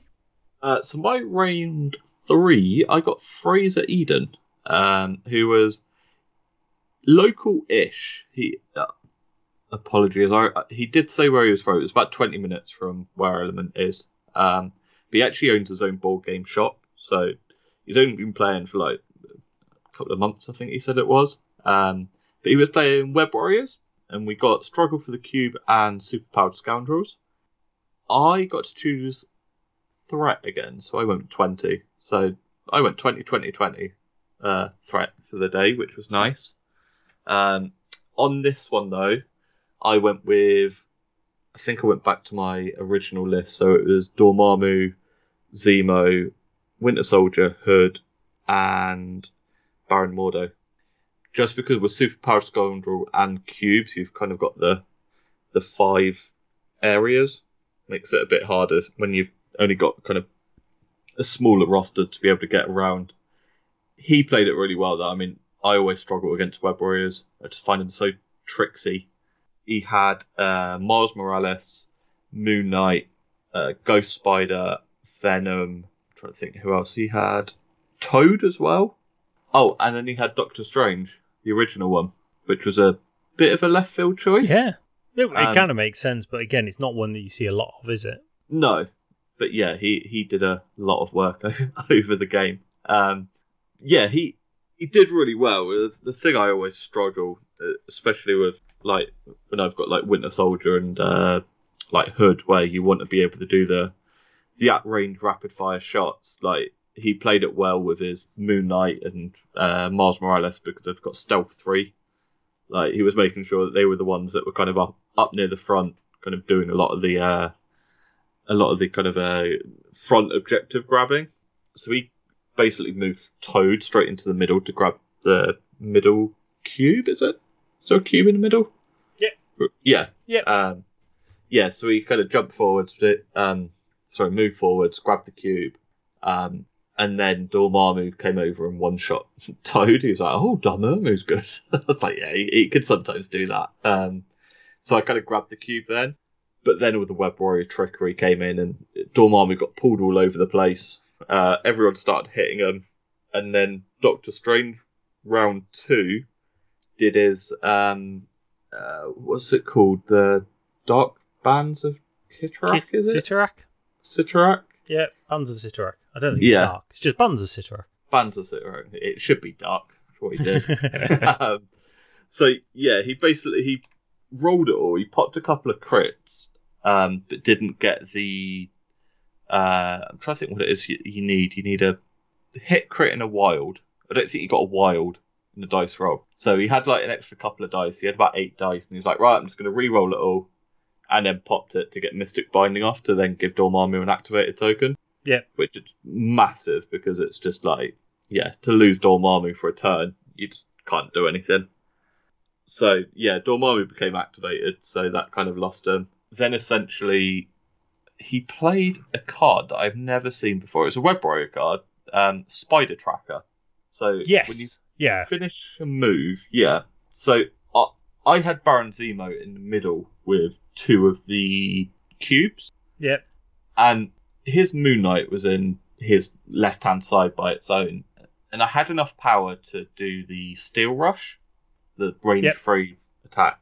And I was like, actually, if I do a charge and then just a normal sword strike, I've got enough power to also do um, Master Swordsman to like re-roll everything. Gives me a better chance, and then I've got another attack that I can potentially uh, uh, do the actual Steel Rush afterwards. So I paid two the charge. I charged over, and then he just played Spider Tracker, and then just moved out of range. I was like, oh. and I didn't have the power then to be able to do Steel Rush and be in range. It was just such an annoyance. I was like, oh, if I'd known that, I could have, I would have just done Steel Rush and got the movement anyway. Yeah. Um, but yeah, it was just one of them I just didn't see coming. Uh, he he played it absolutely the right thing to do. The other thing, which completely caught me off guard and I had no idea to do that you could do, Venom was down to about four wounds left. So I was like, right, okay, I'm in range of uh with Hood. Pop off a couple of uh, rapid fire shots into him. Hopefully, I can daze him. And he's dropping like uh, I think he had two cubes as well at that point. I was like, that'll be fine. He played Lethal Protector on himself Yeah. and teleported on where Hood was, which meant then he was contesting that objective and then he just murdered Hood. I was like, what? I was like, yeah, you can do it. And I, I looked at the forums. And it was like, yeah, you can do. I was like, how you can you bodyguard yourself. I thought you just place yourself within one. I didn't think you moved that far. You um, what's the thing? It's uh, where is it? Lethal Protector. Character within three. Place Venom within one of the allied character. Ah, okay, you played that wrong then. Yeah. So you just place yourself within one of yourself. Within So he can he could place himself within one of where he currently was. So he can get closer to you by one, Yeah, he Um, played it as a but you don't get to go within one of the character that's shooting you. right. Okay, yeah, he played that wrong then. There you go. Yeah. Fair enough. I was just thrown by the whole fact that he could do it on himself. I was like, what? How can Yeah, you protect it's- yourself? It's it's one of those. Well, the, all the bodyguard ones, I think you can do. Like the cards, you can do on yourself. It, it's one of those weird ones, isn't it? It like uh, heroes for hire, you can do on yourself. Yeah, because it says targets an uh, allied character, not another allied Yeah. character. So yeah, that that kind of threw me. But yeah, okay. So it was partly played wrong then. But yeah, then like I said, Venom just absolutely murdered Hood. Yeah, he will and just grabbed that objective and got the uh, tokens. And then at that point, it was just very much not really much. I mean, uh, Dormammu got taken out. Like I said, he, he got controlled really well by Doctor Strange by getting that activated token, but then it just gave him the chance with everyone else to just basically lay into him with all the attacks. Yeah, I think it dazed him in one turn and then got rid of him the next turn, which was just like, oh, that's happened. So overall, it ended up being uh, 16-11 to Fraser. But like I say, it was a great opponent. I just find Web Warriors so tricksy. Like they've got so many like really difficult once they get going. yeah, I mean, I remember when I played Aaron at Spring into Marvel, and it was just like you got characters getting pulled left, right, and centre, and then all webbed up goes off, and then everyone's rolling extra dice that turn against them, and then like uh, what's it? Um, is it Miles has got a spider line or something where you can be placed within three and then you roll extra dice or something, or is it him that does yeah, that? Webline. Yeah, webline. And it was just like, right, okay, this is all just going wrong. um, so yeah, it, like I said, it was a great game. It was just a couple of bits that just didn't go my way, and some good plays by him. Like I said, keeping the characters in range of stealth, so uh, outside of stealth, if that makes sense. Um, Yeah. definitely helped him, and then being able that tactic card as well for Baron Zemo was just annoying because I was already aiming on getting rid of Moon Knight and grabbing his uh, objective, and then like essentially holding three cubes and one of his uh, superpowered scoundrel objectives as well. But that just completely went wrong. So it was one of those, but we learn. So yeah, I end up with another loss, unfortunately. How about you though? Because you were two and nil, two and I was, I was nothing. two and zero at that point, and then this this was my first game against somebody who I'd played before. So, and we only worked out afterwards. We were like, ah, have we played? I think we've played, haven't we? So this was against Gareth Henry, uh, one of the Scottish lads uh, who travelled down with Alan, and he travelled down to one of the bearded car trader events probably last year. Uh, so it was a while ago, and he was running X Force, um, and we ended up with research station and gamma wave. So right down the middle. Uh, we were on table one at this point, and yeah, right down the middle. I was like, "Mm, maybe, maybe not. But unfortunately, it was against X Force, who I kind of extremely killy. They were always going to beat me on the um, attrition. Also, I thought. So Yeah.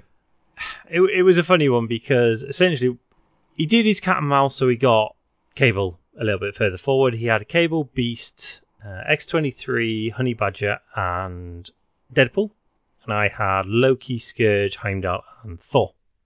Because we were down the middle, I thought, why not? I think Valkyrie's probably a better choice than Scourge, but um, you didn't. I didn't need much movement. Once I got him in, he was chopping away. So, Let's be honest, you had a plan with Scourge that you wanted to do all day. well, I didn't. I didn't even do it on this one. I didn't even take it on this one. Um, Oh, I know. So yes, um, I think it was Doom Prophecy. I didn't take. I did take Weapons of Midgard, but I didn't take Doom Prophecy.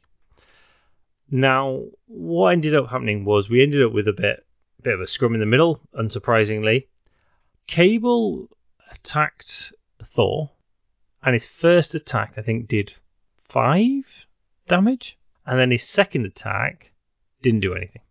So he failed to finish him off, um, which I was quite glad about. And then that meant that Thor was you know, struggling at this point. Yeah. Managed to heal one based on the Asgard leadership. And then I think Loki, either at the end of one or start of two, I think it must have been near the start of two, played patch up and healed him up. So he'd gone from almost dead to almost fully healed at this point. But he had a shitload of power. So I don't normally do this, but he was right in the middle on the researcher. And I was like, let's do the area attack. Why not? What what could possibly go wrong? what's the worst that can happen? Exactly. um, and actually, it was brilliant. So he managed daze Honey Badger and Deadpool, and uh, X23 survived, but then he threw X23 away. Cable was giving them all extra dice because he was also stacked on power. But essentially, what had happened was Cable got a load of power for shooting Thor. Thor got a load of power for being shot. Thor managed to get onto full health, spend his power wisely, and then he made Cable spend all his power by giving the extra defense dice to all his team, and ended up with no power. Almost like you know what you're Loki- doing. well, yeah, because Loki was also costing him more to do it, which was even more annoying for him.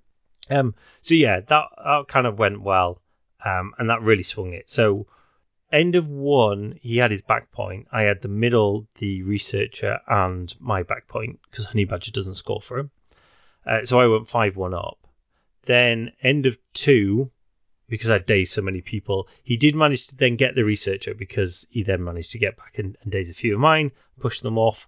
Um, but he then went four seven uh, to me. Um, he was just hemorrhaging bodies. Deadpool, X23, Honey Badger all died. Uh, Scourge then died to, uh, I think it was a combination of Beast and Cable.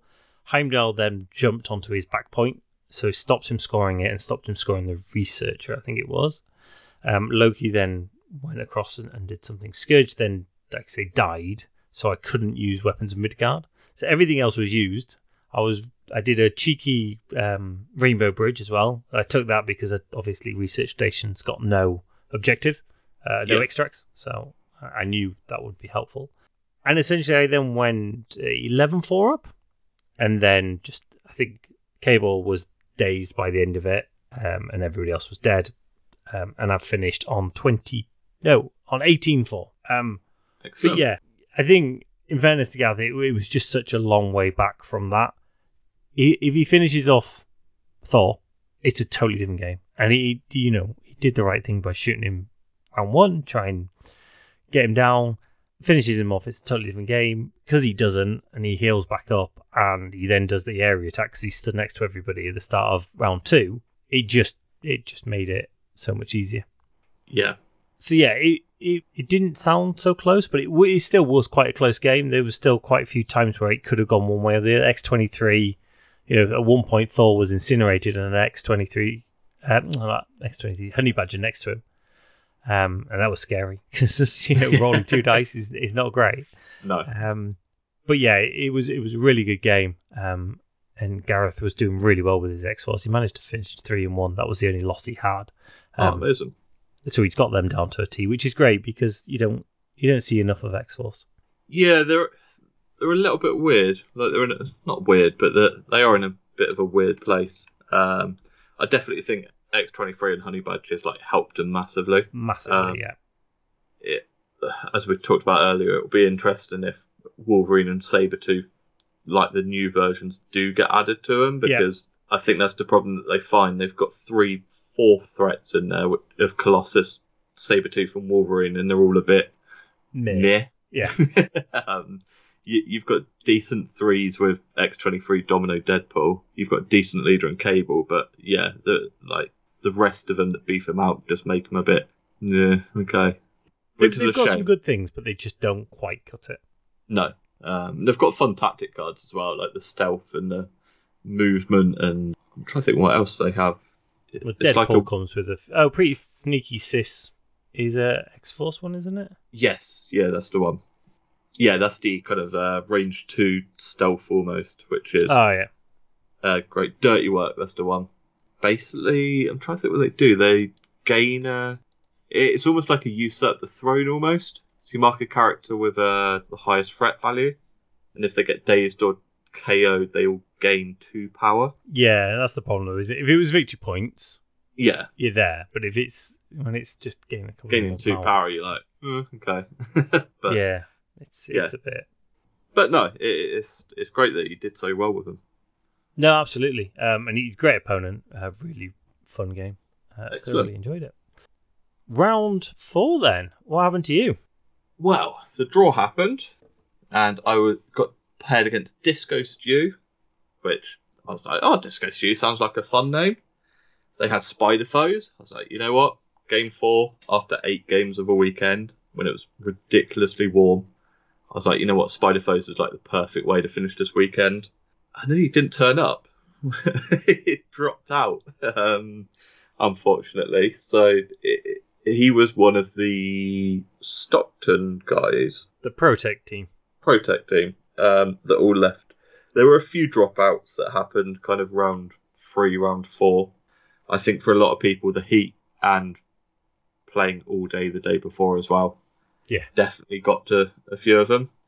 So yeah, unfortunately he didn't turn up. Um, and he hadn't told Tony that it dropped out, which was the Gonna say, I annoying think- bit. Yeah, I think if anybody ever drops, it is what it is. There's not much you can do about it. But make sure you tell the TO. Yeah. Yeah, my opponent didn't turn up. Um, Jonah's opponent didn't turn up. And then there was two friends who their opponents didn't turn up either. So there was four of us that didn't happen. And Tony was like, right, okay, I'll tell you what. I'll just redo, I'll have to redo the draw, like do a custom draw and make sure everyone gets paired against their right opponents, but then I'll pair you four together. And then the two friends went, we've got to drive back to Worcester, and to be honest, we'd just rather go now. And he's like, okay, that's not a problem. And he looked at me and Jane and was like, well, do you two want to play? And we looked at each other and went, not really. it, like it's the first time I'd met Jonah that weekend, but like we were having a good chat like throughout the day, and we were just like we're just too warm, like, and he's like that's fine, just just chill. So we helped like tidy up a bit, and then just wandered around and had a look at the games, etc. So uh, yeah, I didn't get a game, I just got a default win, so I'll, I'll take that. Default is uh always fun. So yeah, there's not really much to say but it, it is what it is. Like I said, I kind of gave a hand tidying up a few of the tables that hadn't been used. Um, it was just a shame that, like you said, people didn't tell him, didn't tell Tony that they'd dropped out. So, um, unfortunately, I only played the three games, but I went two and two, so I'll take that. Fair enough. Um, so my last game was against SP, uh, still on table one, which was awesome. I was I was flying high. Um, but we flew flew too close to the sun. So SP was one of the Spanish uh, contingent, and we ended up with hammers and mutant madmen, and it was 18 threat, and I didn't. I just messed this up from the very start. I don't know what happened. I don't know whether it was because it was game eight and it was hot, or what it was, but it was just an absolute disaster from the start. I deployed in a way that wasn't my best in that I had Scourge on the right, Loki middle-ish, oh, between the middle and the right, uh, Valkyrie right in the middle, and then Heimdall was between middle and left as such, and then Thor was on the left. And I thought, right, well, Heimdall's close enough to help me flip the meteor if needs be. Valkyrie can go get a hammer, and then either Scourge or Thor go get a hammer. Happy times. He ended up with uh, Juggernaut on his left, uh, Mystique in the middle, and then um, Magneto and Rogue on the right. He went with Rogue to go get the hammer, which made sense. And then that left me with Thor having to go get the hammer on the left, which would have meant Juggernaut could have just run up and punched him. Yeah. And I should have I should have just gone and got it and just taken the hit. But I decided to be tricksy. And I, I just had a complete and utter brain fart. Um I was like, right, if I put Heimdall there, then Heimdall can give Thor rerolls on the defense when he gets hit. So I moved Heimdall. But then Juggernaut just went and got the hammer. I was just like, as soon as I did it, I was like, what have I done? This is a disaster. Um, so yeah, he managed to go up because uh, both Juggernaut and uh, Rogue had hammers. Then Mystique got a hammer. Mystique had Deception, so I was really cautious of that, getting pulled in. Valkyrie moved up, and I think Valkyrie went in, and I, I Thor he threw the hammer to give him shock, um, and then top of two, I think it was Valkyrie went in and attacked him. I ended up with literally four characters on the left against Juggernaut, and then poor old Scourge on the right against Magneto and Rogue with Mystique kind of in the middle. And yeah, all I ended up doing was giving um, Juggernaut a whole raft of power which then meant he could do multiple pushes and get across the other side of the board. I knew he had uh, Asteroid M, so I was really conscious that I didn't want anybody using Asteroid M. Uh, Juggernaut use Asteroid M, but I knew he had the hammer, so I was like, that's fine. He's got the hammer, so he can't Asteroid M. He's not going to do anything. And yeah, he just, he just, I forgot how much Juggernaut moves, and he just moved across. At which point, yeah, Scourge was then getting smashed up. I was just completely out of position. I managed to flip the two um, traps on the left, but he flipped the two traps on the right. He was 3 1 up uh, on the hammers, so he was just constantly scoring two points. So we just stayed two points ahead, essentially. So we ended up, what, six ten end of two. Um, and then I was just having to do desperate things. There were a couple of things that just, where the dice completely failed. Uh, Valkyrie charged in and failed to topple Mystique, even though I think she only had like one or two health left. Scourge died quite easily.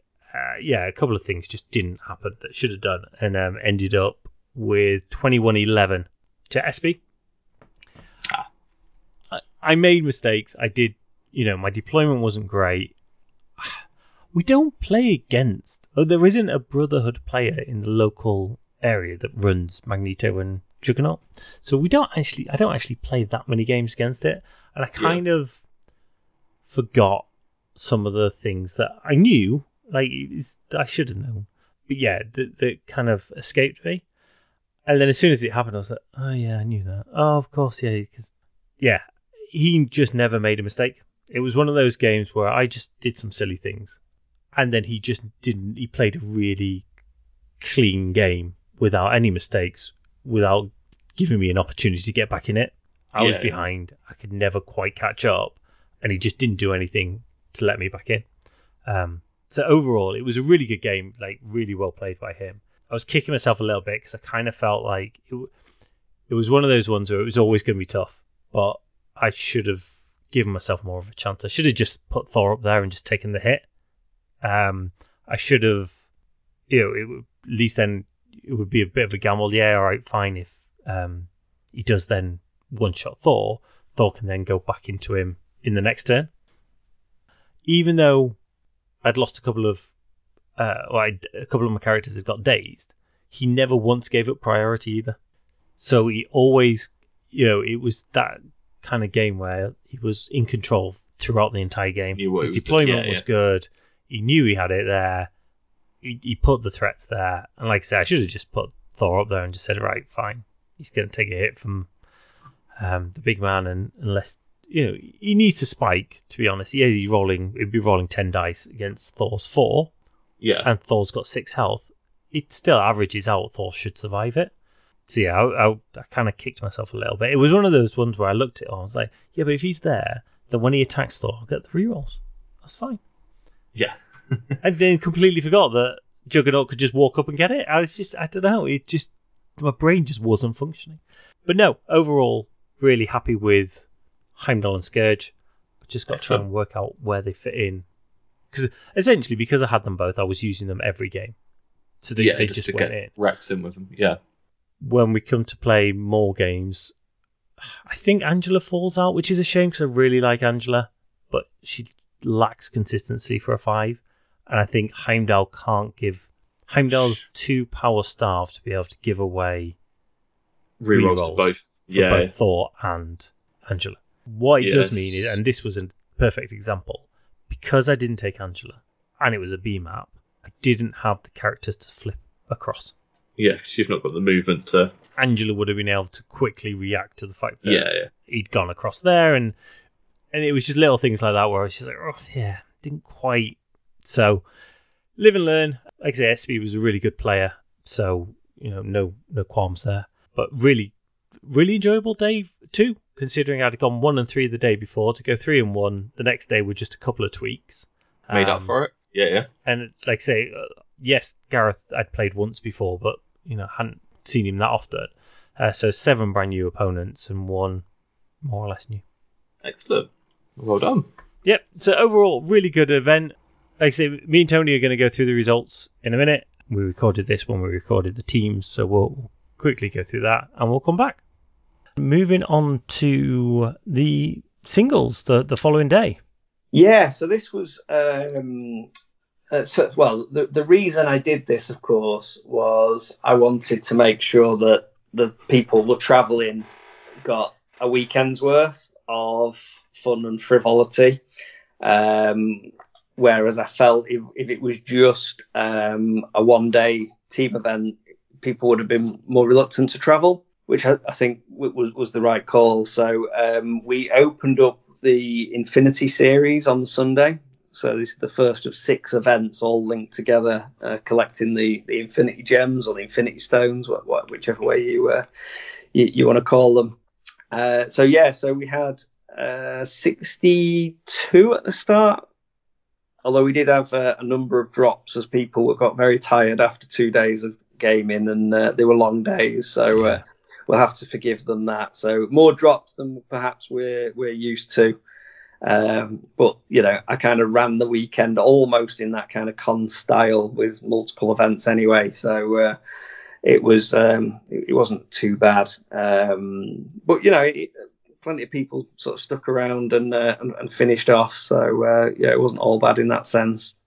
No, I think as much as anything, it was the heat, wasn't it? It was you just got to that point on that second day where it was getting so hot that I think that you say people had already played four games the day before, most of them, and they were they were struggling. Yes, yeah. Um, so you, you know, no uh, no hard feelings on my from my perspective or, or anything like that. It actually was funnily enough, reasonably helpful because we could start clearing a few of the boards Yeah. up as games were still going on, uh, which meant the pack up at the end was uh, was pretty much done by the last time the last games were finishing. Um, the hall was cleared pretty quick in that sense. I was had visions of me still being there like an hour later tidying up. So um, yeah, I was grateful for that in that sense. Um, but the result uh, was because there were way more players at 62 than we could have ever got a clear winner in four rounds. Um, we ended up with four undefeated players uh, over the day.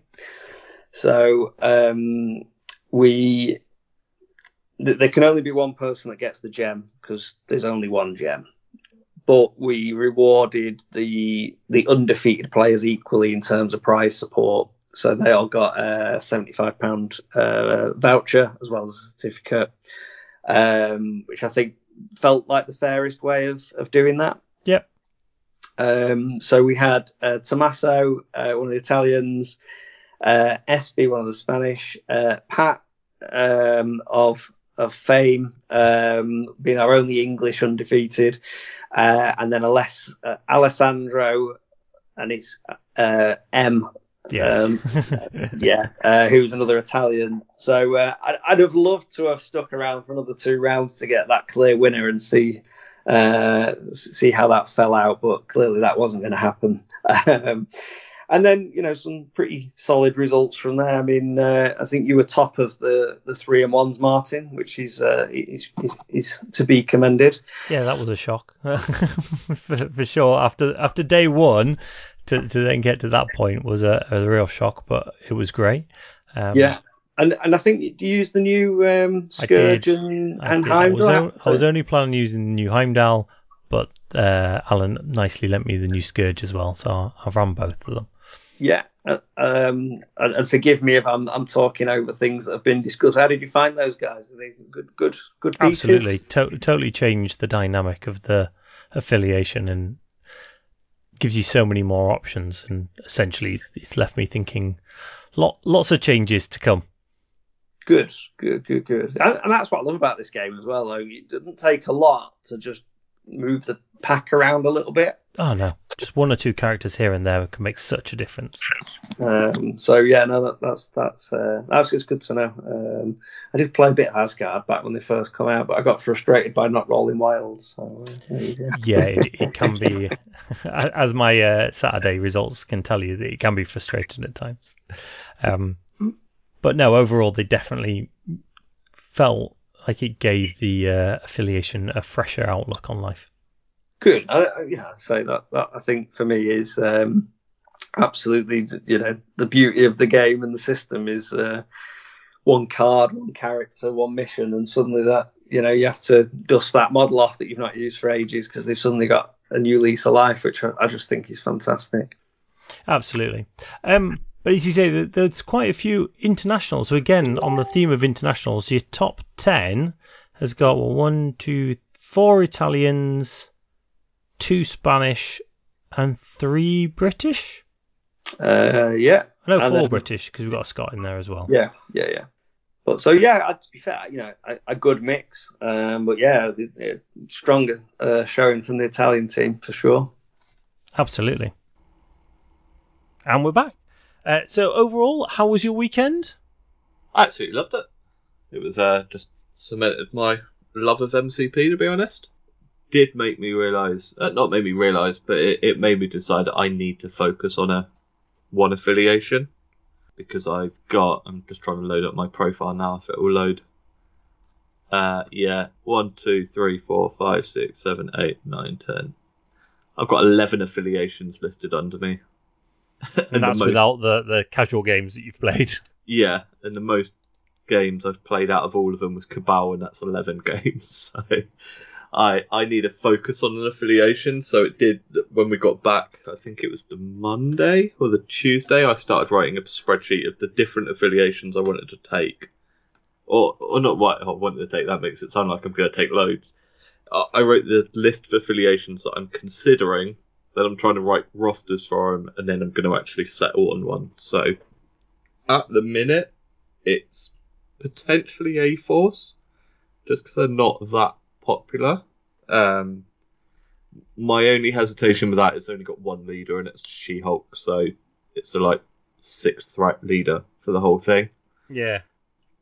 Brotherhood, I have played seven games with him competitively and done okay with him. Um, I do think like adding in Blob and Pyro, you, you've kind of got a quite a solid list out there.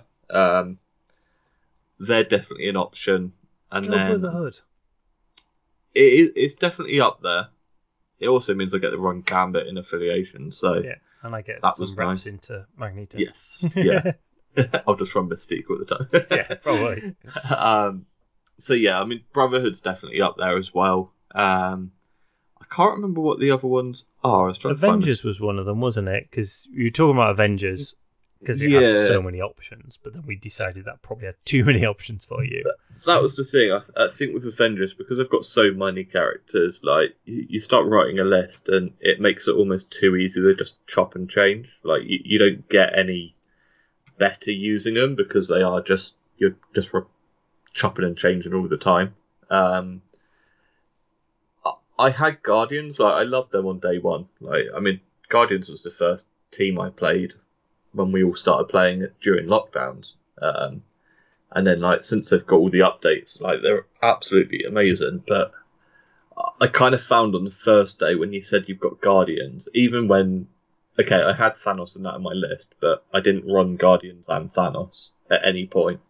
Even when you said you got Guardians, like I found a lot of people go, "Huh." like uh, I don't know, they seem to have this rep of. I think because you can just, they're lots of lower threat, and they've got all the rerolls, they just become really, really killy. Yeah, they're, they're just popular in the meta at the moment. They are they are one of those ones. I think I think people are just assume when you say Guardians anyway these days that you've got Thanos. Like It Thanos just seems to be stapled in Yeah. there anyway. So I, I think you can run if you run them without Thanos, then I think that does make it a little bit more okay. And obviously now the the two the gems are restricted, so that does mean we're probably going to see a little bit less.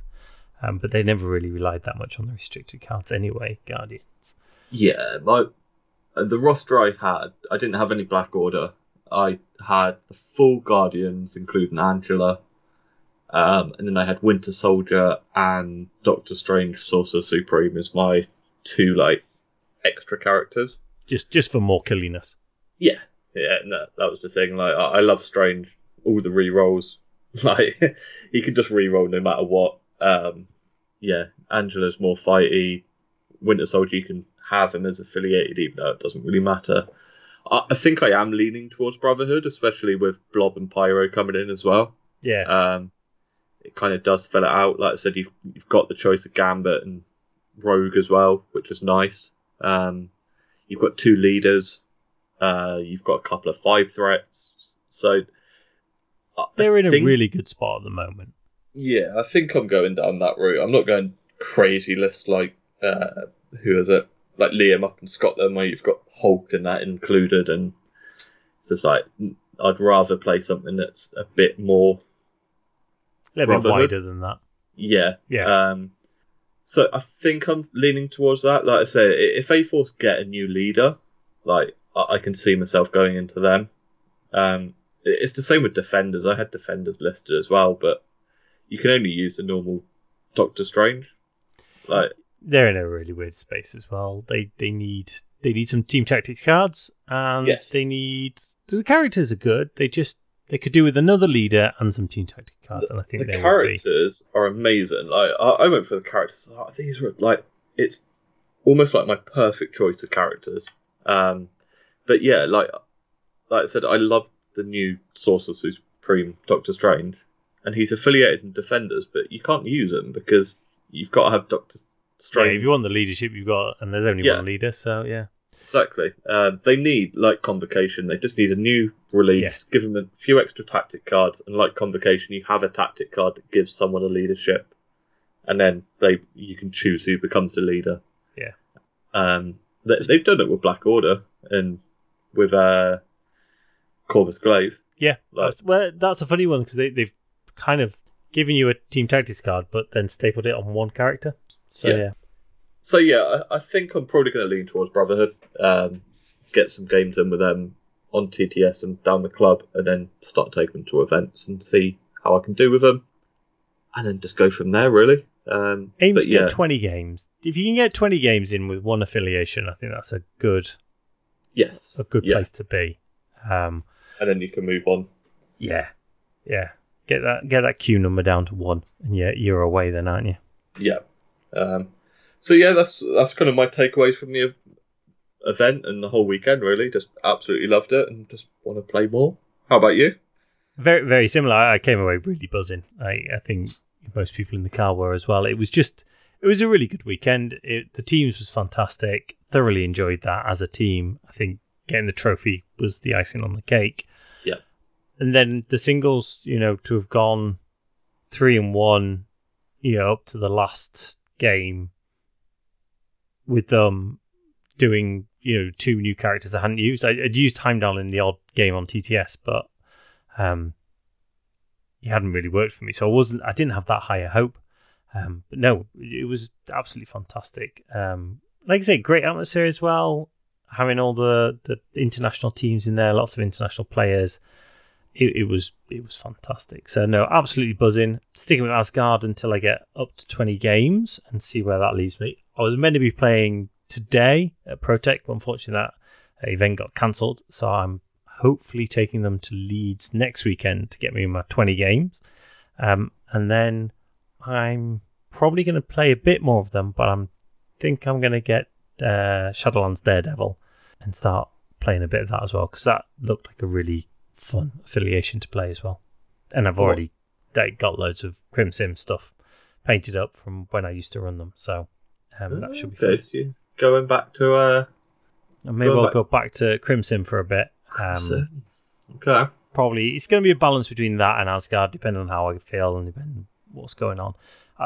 I've got a feeling a lot of people are going to jump on the Asgard bandwagon in, in the near future with the, the release of those two, which is great.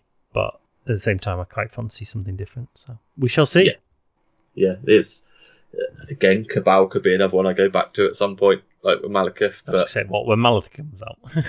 Yeah. um, but we'll see. Uh, I think yeah, focusing on one at the moment, and then uh, gives me a chance. I, I've got this crazy idea of if I find an affiliation I properly love and I want to like stick with them, I'm going to get the models again and like paint them to a higher standard. Does that make sense? yeah, because it, it is only what 10, 12 models that you would need. Yeah. So uh, I've kind of got that in the back of my head. I was like, well, yeah, I, I've almost got the full collection painted, like of the current releases. But if I've got an affiliation that I'm properly going to stick with, then get them again and take my time with them. And like, it might take me a three, four months to get them all done, but at least I've got them painted to kind of use while I'm getting them ready. So that's the plan anyway. No, it makes perfect sense.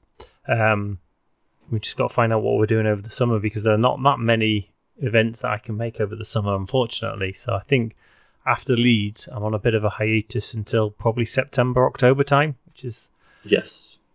Lots of local games though, and that that'll keep me going. Yeah, hopefully. Um, yeah, I'm kind of like child free for half of the summer, but all the weekends when Ben's away, there doesn't seem to be an event. So I'm, uh, I'm like, oh, for God's sake, like, give me one. Ne- never quite falls right, does it? no, so we'll see. I, I, hopefully, I can get to one at some point, but um, yeah, we're just gonna have to wait and see. Like I said, summer's always a bit of a weird one anyway, with summer holidays, etc. So we'll, we will see what happens. Um, but apart from that, I think we'll probably get out of here. Absolutely. Thank you very much for sticking with us, and until next time, goodbye. Bye.